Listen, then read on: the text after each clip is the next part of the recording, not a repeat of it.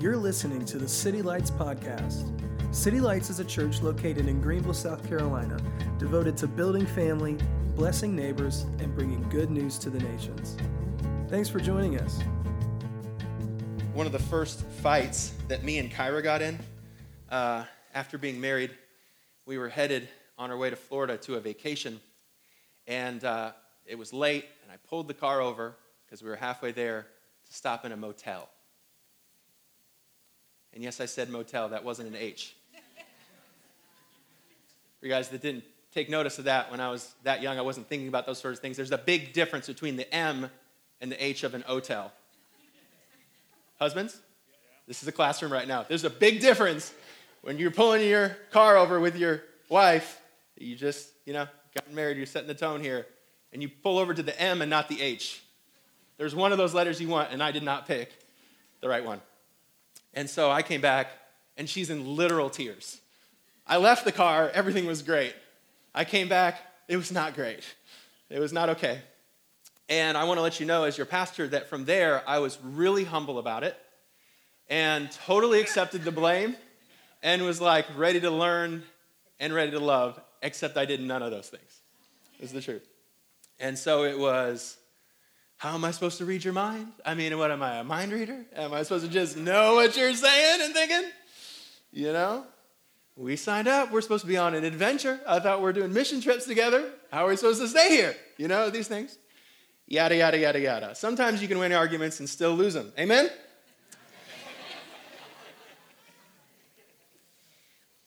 Uh, the reason why our talks, our moments of intense fellowship, go from talking to arguing.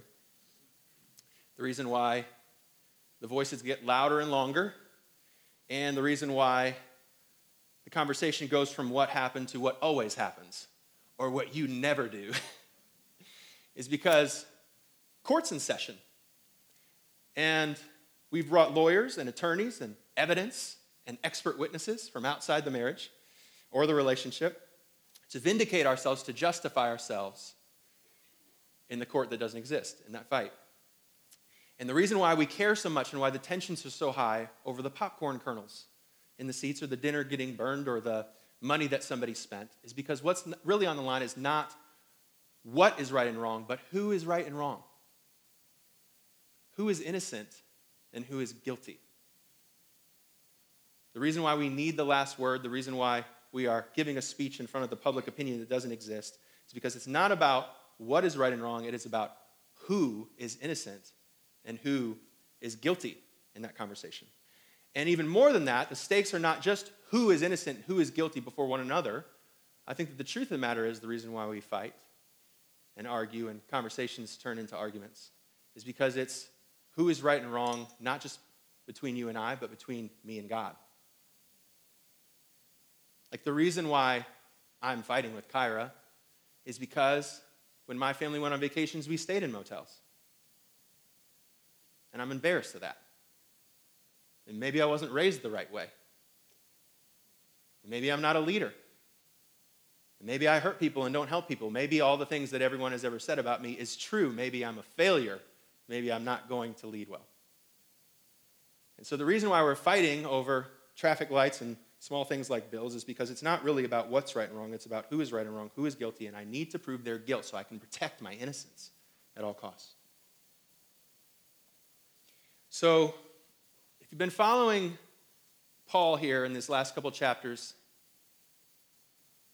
he's been making a deliberate argument from chapter 1 to chapter 2 and chapter 3. And the first thing that Paul does when he comes out of the gate is he challenges the innocence of humanity. And uh, he makes this claim that anyone that is born on this earth, including Greenville Memorial Hospital downstairs, is born not only to guilt, but in the trappings of sin. And then he turns the page to his both Jewish and Gentile audience, and he makes the claim that that sin is not only for the ungodly people, but for God's people themselves, that they are also guilty and trapped in sin, that no one is innocent. And so he goes from the innocence of man to attack that to attacking the hypocrisy of man, the ability for people to uh, create an image of themselves that projects life and innocence, but has guilt and hidden away in the heart. And then he moves into that last little section, this little soft spot, this soft tissue of, of the covenantal people of God. And he begins to speak about God's righteousness. And you can sense the defensiveness that's going to come up out of God's people as he reads, as he writes in chapter 3. And basically, as I read, this is essentially what is sensitive to the Jews about this particular letter as they would be reading it. Because in saying that a Jewish person is unrighteous, what Paul is also inferring is that, at least in their minds, God's not righteous. In their minds, have you ever met somebody that when you're arguing with them, they're really just arguing with God? You ever met somebody that God's always on their side, right? In their mind, if Paul is saying that Jews are unrighteous, it must mean God is unrighteous because the righteousness of God is built on two important pillars and that is that God is always faithful and that God is always fair. If God is not faithful but he's fair, he's not righteous. And if God is faithful but he's not just, if he's not fair, he's unrighteous. And so if God's people who have God's promise and his commands are not righteous, the deduction is that God must not be righteous. That's what he's saying, right? This is, this is where the argument goes. And so he, he's, he, he's delicate, he's diplomatic in this. He's a pastor, not a professor. We'll get into that more in this letter, in the rest of this chapter. But this is what he says. He says, Listen, what advantage then is there in being a Jew, rhetorically speaking, courts in session? Or what value is there in the circumcision? Much in every way. God's faithfulness is still secure. Everything that God said to Abraham is still going to happen and is happening. And God's justice is still at hand. He's not just allowing good to be treated as evil and evil to be treated as good. He's still just, he is still faithful, and he's still fair. Much in every way. The covenant is still alive. Verse 3 What if some were unfaithful? What if God's people were unfaithful to a faithful God? Does that make God unfaithful? Will their faithfulness nullify God's faithfulness? No. The unfaithfulness of people will not nullify the faithfulness of God.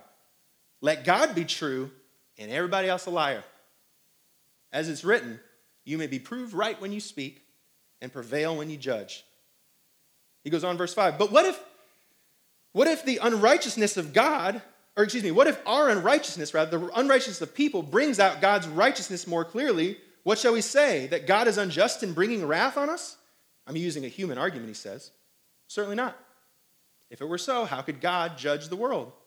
And someone might argue if, I, if my falsehood enhances God's truthfulness and so increases glory, why am I still condemned as a sinner? Why not say, as some slanderous people claim, that we say, let us do evil that good might result? No. Their condemnation is just. What shall we conclude then? Do we have any advantage? Not at all, for we've already, made the charge. This is true. Jews and Gentiles are alike under sin.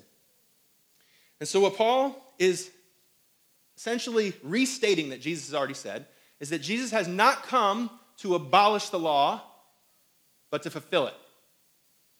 That Jesus does not nullify the covenant and command of God through Abraham, he fulfills it. The, the, the, covenant and the command pointed to him in the way that he was always going to fulfill it and reveal it to be true. God's not changing the program, he's arriving it. He's fulfilling it, he's realizing it.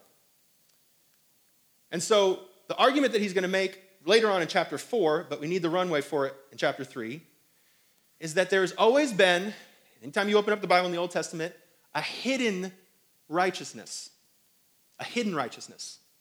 Like you're supposed to read the Bible and go, I'm pretty sure that Abraham's a loser.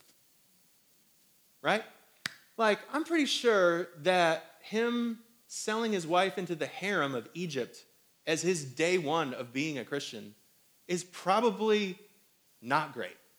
Like, I'm to assume that's a sin.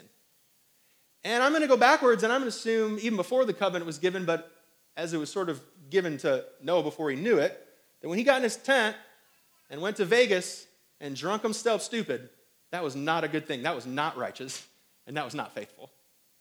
But yet God treats him righteous. Hmm. Hidden. David sinned with Bathsheba, and Solomon was born and he was still treated righteous.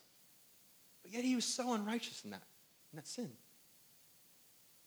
There was a hidden righteousness that always begged the question how could a faithful and just God be so right to people that are so unright? He's saying, look, the gospel didn't bring up this dilemma, it's always been there. It's always been there. And there's been a hidden righteousness, and what we have in Christ and the cross is a revealed righteousness. In other words, the sins that these people were committing over and over again in the Old Testament were not being pardoned, they were being paid for. The language will be atoned for, they'll be justified. And so the righteousness that was in the Old Testament is not being abolished, it's being fulfilled in Jesus, and that's the righteousness that comes to us today. And so the difference between a good friend and a great friend is a good friend will build you up. You got a friend in your life that can build you up when you're down, you got a good friend indeed. But there's something called a great friend. And what Paul is doing in this letter is he's not just building you up. In the best of ways, you have a friend that knows how to break you down the right way so that they can build you back up again in Christ. I think that many of us would be blessed to have a good friend, but Paul is a great friend to us in the sense that he is working and crafting the argument that we will never make in any of our fights, and that is that all of us, in all of our fights, in some way or another, are wrong. We're wrong. We do hurt people. We do think selfishly. We do have false motives. We do twist the truth. We do lust after people in our eyes, in our hearts. We're wrong. And the beauty of that Alcoholic Anonymous person, when they come to the meeting and they finally come to that closure and accept wrongness, that is the doorway to find God's righteousness. Because the only way that God can be righteous to an unrighteous people is to justify the unjust. In other words, the only way that God can deal righteously with unrighteous people is he has to give his righteousness to us. And it's not until we can admit and understand our wrongness that we can find his rightness for the first time. And so he has worked for three chapters and knows all the slander and mean mugging and fussing that he's going to get back from his church based on what he's talking about. But he's not a good friend, he's a great friend. And he's willing to break them down to build them up in Christ. It's a good moment to get to the end of chapter 2 to get into chapter 3. And so this is the little poem that he gives, and he, he collects it all up. Like if you were asleep over these last couple weeks, this is basically what he's concluding. And I just read it, verse 9. What shall we conclude then? Do we have any advantage? First, he says he does, right? Yeah, we do have an advantage. We had the promise of God. We delivered Jesus through our line. We had the covenant of God. We had manna in the desert. We were very blessed.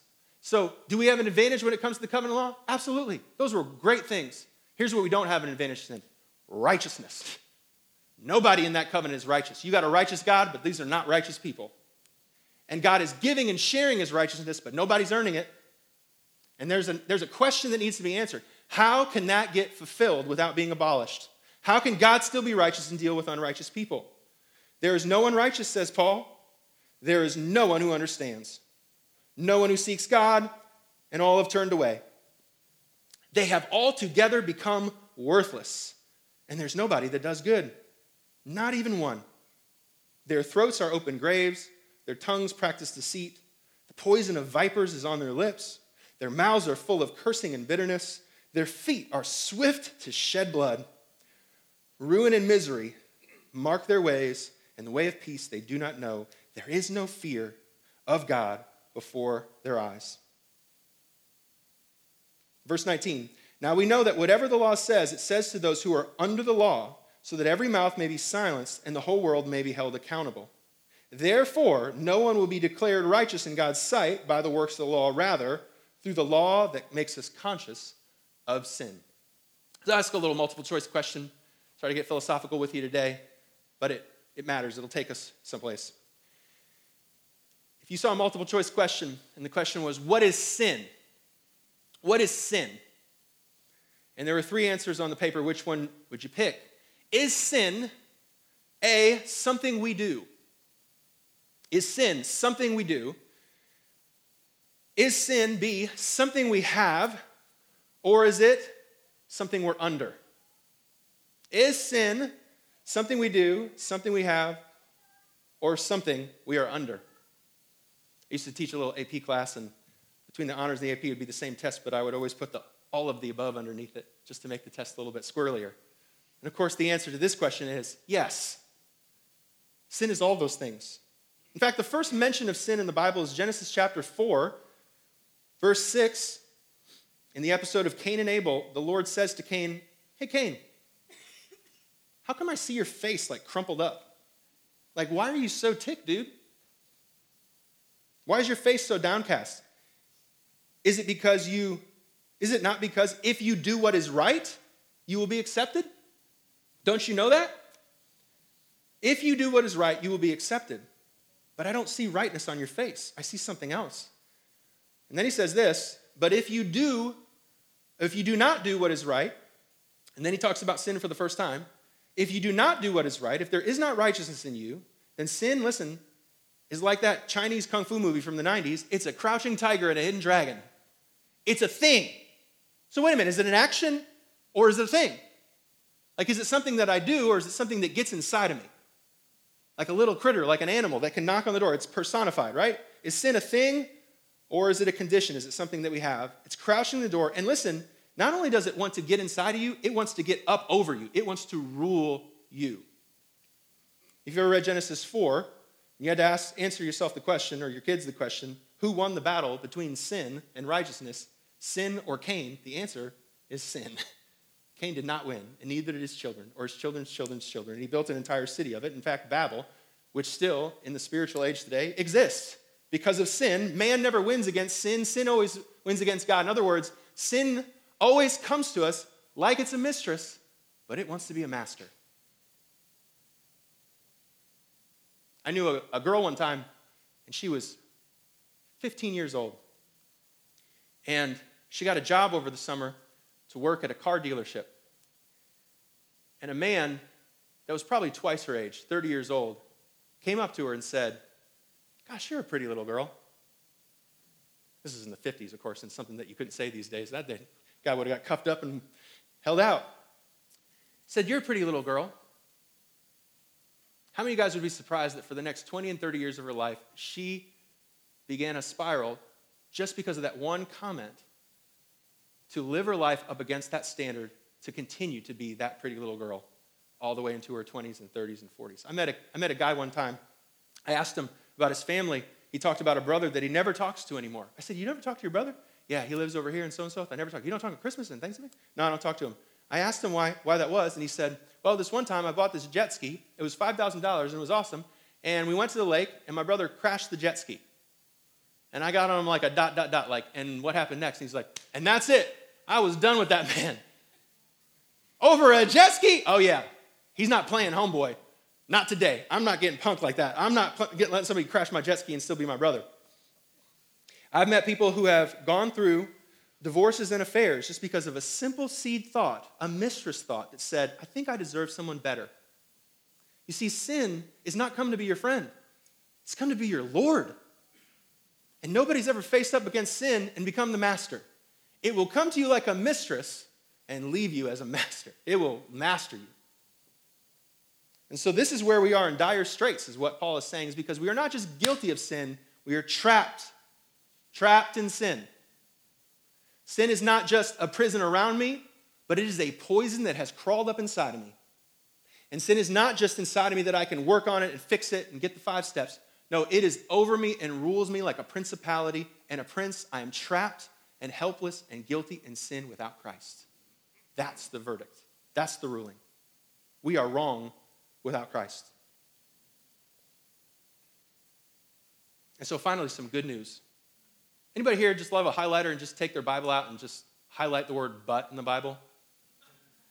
Not two T's, just one. You know when but is in the Bible, something's about, you ever read this? But God? You know something's good is going to happen in verse 21 that starts with but. Man, I'm ready for a but, Paul. It's been long, three chapters here, and I'm ready for you to say something nice to me because you've been beating me up all day. But now, apart from the law, righteousness of God has been made known to which the law and the prophets testify.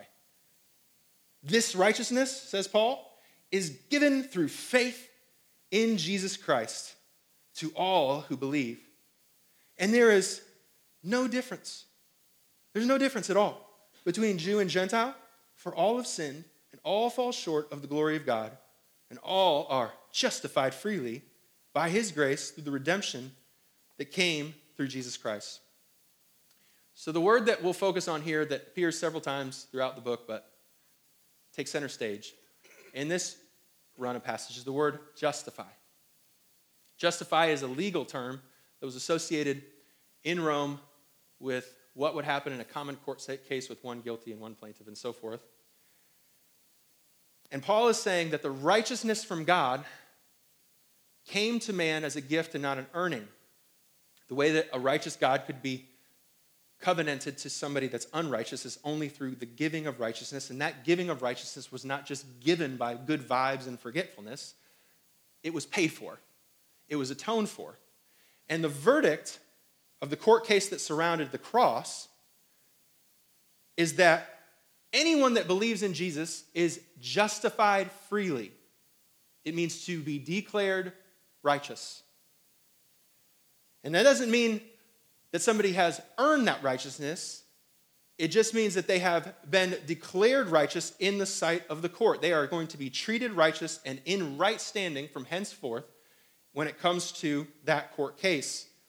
And so, what Paul is saying through the second word, which is atonement, originates from the Levitical code there, is that in atonement, the righteousness that comes to us is not earned but credited. It's given to us as a gift. And so justification means that the righteousness of Christ has been gifted to me as the wickedness of me is credited to Jesus. You see, in the trapping and the guilt of sin, we actually owed two people. We were in debt double fold. We were actually in debt not only to the wrath of God, but we were in debt to the vaguest of our sin. We needed, we needed to pay, we needed somebody to pay for our wrath, but also to pay for our ransom. I mean, the prodigal son story is great, but you know what's even better? The gospel. Because that says the father left the house and went and go paid that dude's debts in Vegas to bring him back to the house. He justified his children through his son. Now, here's what's important. If I've got a group of kids in my class and I give them a group project, to build a website. And those kids are dumber than a box of rocks. I mean, just couldn't string a sentence together, just super dumb. You've been here before, haven't you? And I go get the smartest kid, and I go stick that smart kid in the middle of all those dumb kids. What's going to happen to their grade? They're all getting the same grade. Isn't that what's horrible about group projects? Okay, great for the gospel, bad for education. Just my, just my comments. It means the dumb kids will not only not do any work, but probably complain about the smart kid. The smart kid will come into the group, do all the work, and everybody gets the credit. Isn't that annoying? Let's say you had two people, a husband and a wife, and one of them has a lot of financial debt. Went to college, 100 grand. But she marries a millionaire who's got great credit. That woman's got $900,000 in her pocket and some good credit. Let's say, as a country, we got a bunch of sloppy, unathletic people in our country, but we got one super fast figure skater. And we send that chick to the Olympics and she shreds on Germany and Russia and everybody else and goes home and takes the gold medal. Who gets the gold medal? The United States of America. Now, here's what's important. Here's what's important because typically, this is the way that I've sometimes preach it and, and, and, I, and I think about it and I talk about it this way. What the gospel is not is two separate credit cards just switching hands. There's not two accounts, right?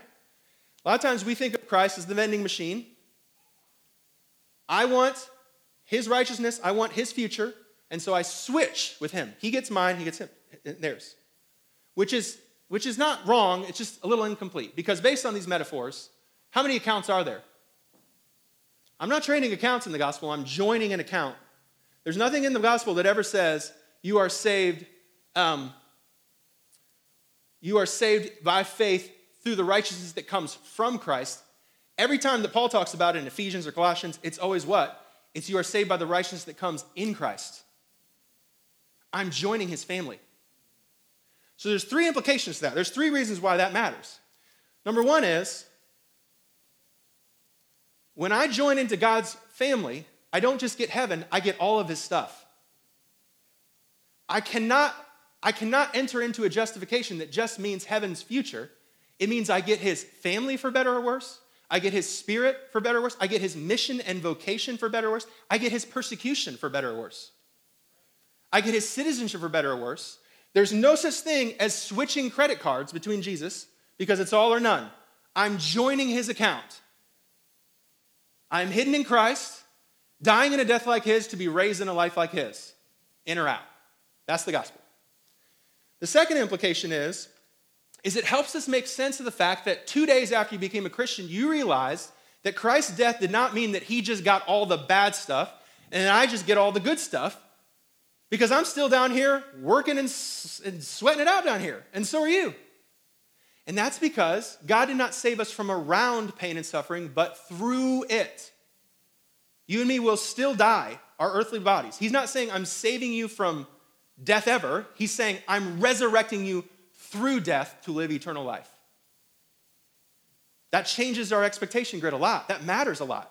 Because if I've switched this, now all of a sudden I gave him my bad, stupid credit card and my bad grade and my unathletic genes, and I took all of his stuff, and I'm like, how come this stuff isn't as good as I thought that it was? My preacher told me everything's gonna be great.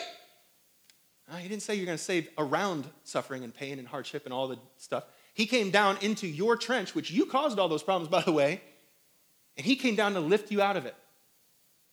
And so, thirdly, another really important part of this whole justification thing is that if it's just that I switched credit cards, he just becomes that guilty conscience in the back of my head, like he died for me, at least I should do something nice for him or I'd give somebody a cup of cold water. You know, like maybe I'll get around to it, right? Because he's kind of a super nice guy and he sacrificed and he suffered, so I should probably do that for my neighbor too. That's not what's, what's working. We are sharing in, in his likeness.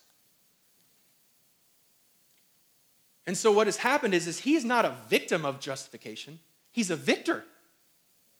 He's put me on his back and put me in the ark of himself, in Christ. And he's carrying my sorry butt through my life. He is carrying me down into the waters of baptism, symbolic, but also in my death, whenever it is I die. And he's not done working yet because he's going to raise me up again just the way that he did. And so we're not trading lives with Jesus, we're joining his life. We're joining his life. And that's all free. There's nothing to be earned, there's nothing to be worked for. I'm simply sitting in the group and assigning myself with that smart kid. I'm sitting in my unrighteous group, and the law says, Who will go before you as a sinless sufferer, a perfect one? Because if an unrighteous man dies for an unrighteous man, it's just a tragedy. But if a perfectly spotless lamb, a perfect righteous one, were to become a servant on your behalf to pay for your wrath and pay for your ransom, you would be free and free indeed, and nothing could change that. Now, that's not exactly what he's harping on, but I need to get that out front because we're making our way through the whole book. But here's what I think he really wants you to pay attention to is down in verse 22. Here's how we're part of the group. Verse 22 this righteousness is given through faith in Jesus Messiah to all who believe, and there is no difference between Jew and Gentile, for all have sinned and fallen short of the glory of God. Did anybody pay attention to how do we get into the group? This is what he wants us to care about. How do we get into the group? This is how we get into the group. Through, verse 22, this righteousness, faithfulness, and justice is not earned but given through faith in, and I don't know what your Bible says, but every Bible I read this week, it's not only faith in Jesus, pay attention, it's faith in the faithfulness of Jesus. So I'm gonna guess if you've been following Jesus for any amount of time, you might have had some hard knocks. Matter of fact, a lot of times in this life we'll have trouble. Following Jesus might mean more trouble for you. You might have run into some trouble. I'm going to guess that you've probably been either associated with or connected to a pastor that has not uh, lived up to the qualifications of the pastor and has fallen. Have you been there? And all of the triage that comes out of that of trying to separate the work of God and the work of man And that's super frustrating and floundering. And I bet you at some point in your moment, in your moment of crisis, you might think, maybe I'm not going to go back. Maybe none of this matters. I wonder if you've been in a scenario before where all the promises of God that Taylor was speaking about today may have come true for somebody at that time, but were not coming true of you in that moment.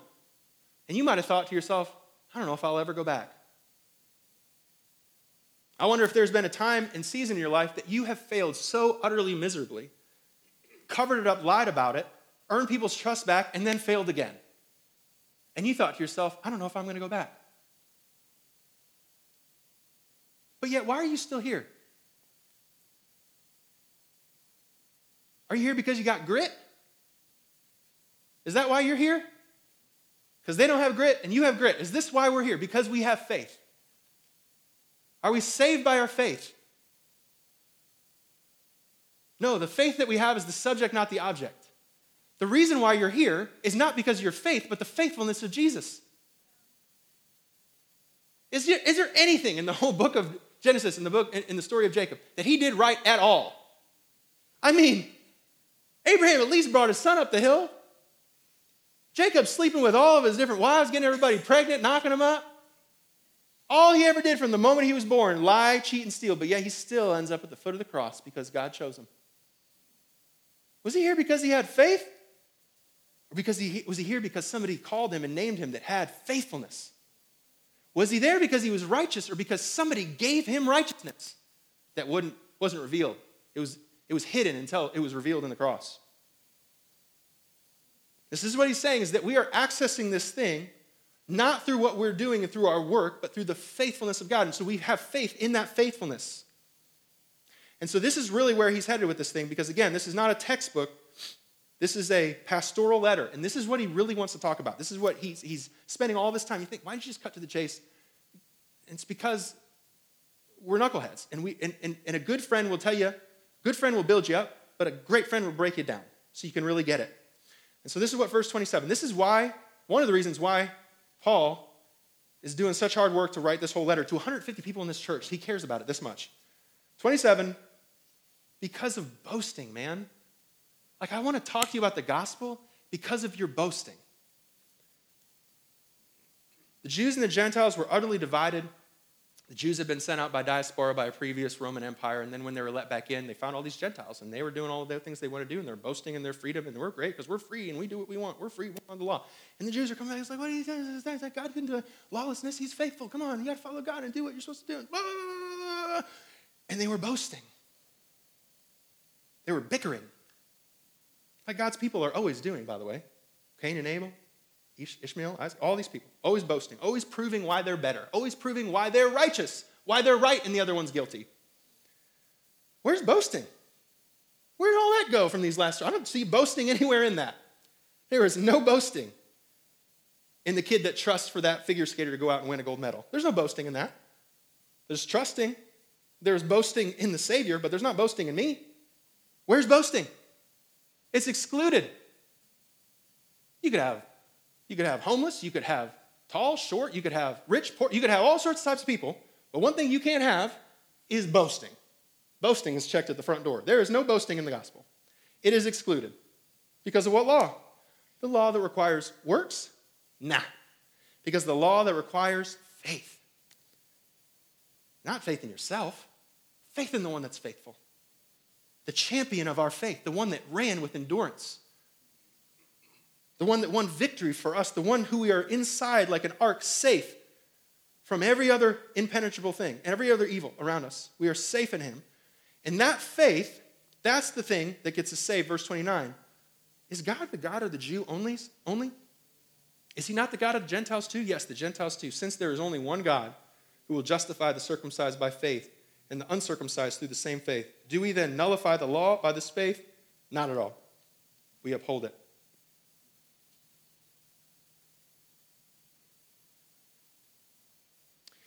And so, the pastoral application between, between the theological treatise here is to not just get the gospel into the church, but it is, it's to get the gospel into our homes and into our hearts. And it's to see that real justification is unification. That the religion of our world always comes to divide us, but the gospel will always unite us because all have fallen short, all are under the power of sin, all have fallen short to the uh, understanding punishable by death, and all and only those that will call on the name of the Lord will be justified, justified through faith. And so a good friend is a really good friend because they'll build you up, but a great friend will break you down. It'll bring you to the place where you can actually access the righteousness of God by realizing the wickedness of self. And a great friend will stick with you that long to do that and love you enough to offend you so that you might receive and inherit eternal life, to receive the gospel. And so, what Paul is really doing here is he's trying to explain what Christ's righteousness is like because he knows that a bickering and divided church is only founded on self righteousness. You see, Jew and Gentile is not really a big, radical, relevant debate right now. Like, it's not, I don't say the conflict between the Jews and the Gentiles, like, yeah, I'm for the pro Jews and I'm the pro It's like, nobody's fighting about that anymore. That's not like the relevant topic. We have other relevant topics. Because it's not really about Jew and Gentile, it is about Adam and Eve. It's about I need to prove your guilt in our fights so I can prove my innocence. In any place we see a divided church, we know that there's been boasting family members, right? And anywhere there is boasting, we know there is self righteousness and not Christ's righteousness. And so here's just a list of things a guy named, I think Curtis Carr, or Chris Carr, maybe from Upstate Church Collective, read off to us, and, and it just kind of sunk home for me. But apart from Jewish righteousness, there's also something called job righteousness. I'm a hard and honest worker, so God will reward me. And I'm righteous, and you're not. There's such a thing as family righteousness. Because I do things right as a sibling, child, or parent, I have a good family, and I'm righteous. And you don't. There's theological righteousness. I have good theology and uh, uh, articulate it and explain it well. Because I'm right, God prefers me over those with bad theology. You didn't quite get that theology right. You kind of missed that point. Church righteousness, I go to a good church that gets it right, certainly one that is better than most others, and I know. So I get to look down on them because I can be passive aggressive and pity those less righteous churchgoers at the church across the street. God agrees with me and not them. There's intellectual righteousness. I am better because I read more and I, am articulate and I'm culturally savvy than others and I know stuff and I have the newest statistics or whatever. That obviously makes me superior. There's scheduled and organized righteousness. I am self disciplined and rigorous in my time and management, and I'm organized, and come and follow me, and I will show you the ways of my righteousness, which makes me more mature than others. And my, my life verse is God blesses those who are disciplined over those who are undisciplined. Finally, somebody said it. Amen, brother. The first will be first. Flexibility righteousness in a world that's busy and slaves to their schedule. I'm flexible and relaxed and always make time for others. And I'm like Jesus because I'm relaxed. Shame on those busy people. I'm mercy and justice righteous. I care about the poor, not like you. Those disadvantaged people, I help them. And not only that, I stand up for them. And I have a special place in Jesus' heart because I'm justice righteous. I'm legalist righteous because I'm concerned about holiness and, and, and I'm concerned more than most people that I know. And I'm even one of the elite people who meets the qualifications for vocational ministry because I'm a pastor and I'm a shepherd and I'm a deacon and I'm an elder. I'm financially righteous because I manage my money right and you don't manage your money right, and so I must be righteous. And so when I get in a fight, I can prove my righteousness against your guilt. I'm politically righteous. You know, I'm right, and so you're wrong, and so I'm left, and so you're wrong. Or I'm a moderate guy, and I don't really choose which side because I'm the really right one. Jesus would have been purple. I'm tolerance righteous. I open my, I'm open minded and charitable toward those who don't agree with me because I'm just like Jesus. I have Protestant uh, penance. No one feels worse about their sin and failures than I do. I've got guilt and shame. And when I open up the small group, I'm the first to throw the stick in the fire.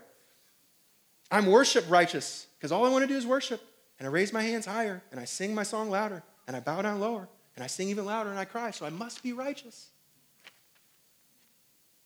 You see, a good friend is a great friend because they'll break you down to build you up and finally allow you to accept that place that if I'm wrong, then righteousness isn't something that I need to go get. Righteousness is something that has come and found and my, my righteousness, my self righteousness will always cause division and strife and bitterness and envy and fighting and gossiping. But his righteousness will find rest in me.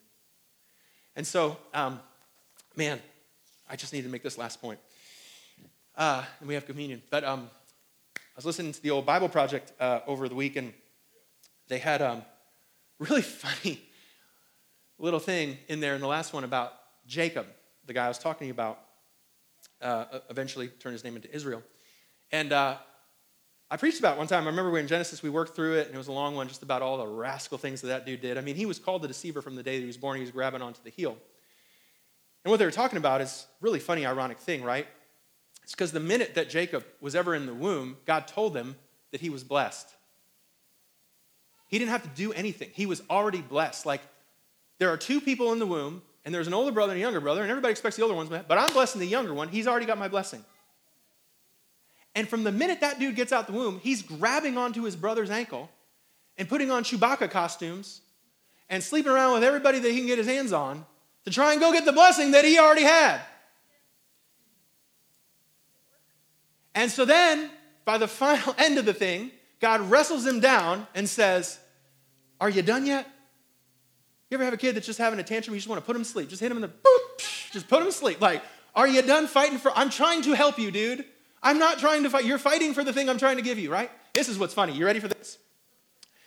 So, apparently, this wrestling judo match between God and Jacob, God ends up winning in a way of calling this guy Israel. And he doesn't, this is Tim Mackie, so take it up with him. Uh, doesn't hit him in the hip. You ready? Hits him in the crotch. You hear that? God's grace hit Jacob in the crotch.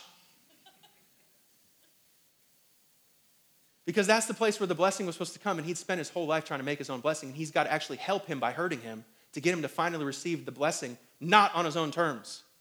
You know, you ever offer somebody to pay for their gas and they won't take the gift?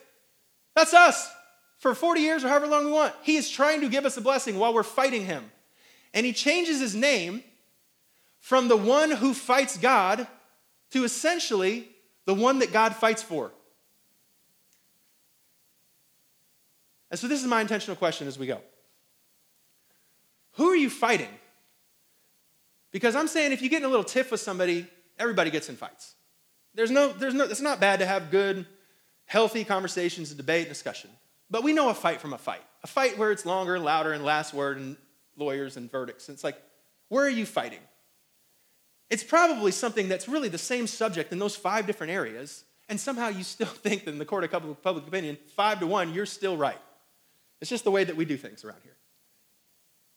And I want you to consider the fact that as you're fighting with these people, you might actually not be fighting with people, but you might be fighting with God. And then, in fact, that as God is fighting with you, He's not fighting against you, He's actually fighting for you. You are your worst enemy, and He is your best friend. And God's grace will kick you in the crotch and send you a hard, a hard word sometimes hard circumstances, a hard spouse that maybe isn't all the way right either, but doesn't give you permission to earn your innocence against their guilt, that you might finally lay down and get his blessing. That we might finally accept our unrighteousness, that the gift of righteousness might come to us fully. Thanks again for joining us. If you have been encouraged or challenged by this message, please give us feedback by leaving a comment on this podcast. For more information on our church, visit us at www.citylights.cc.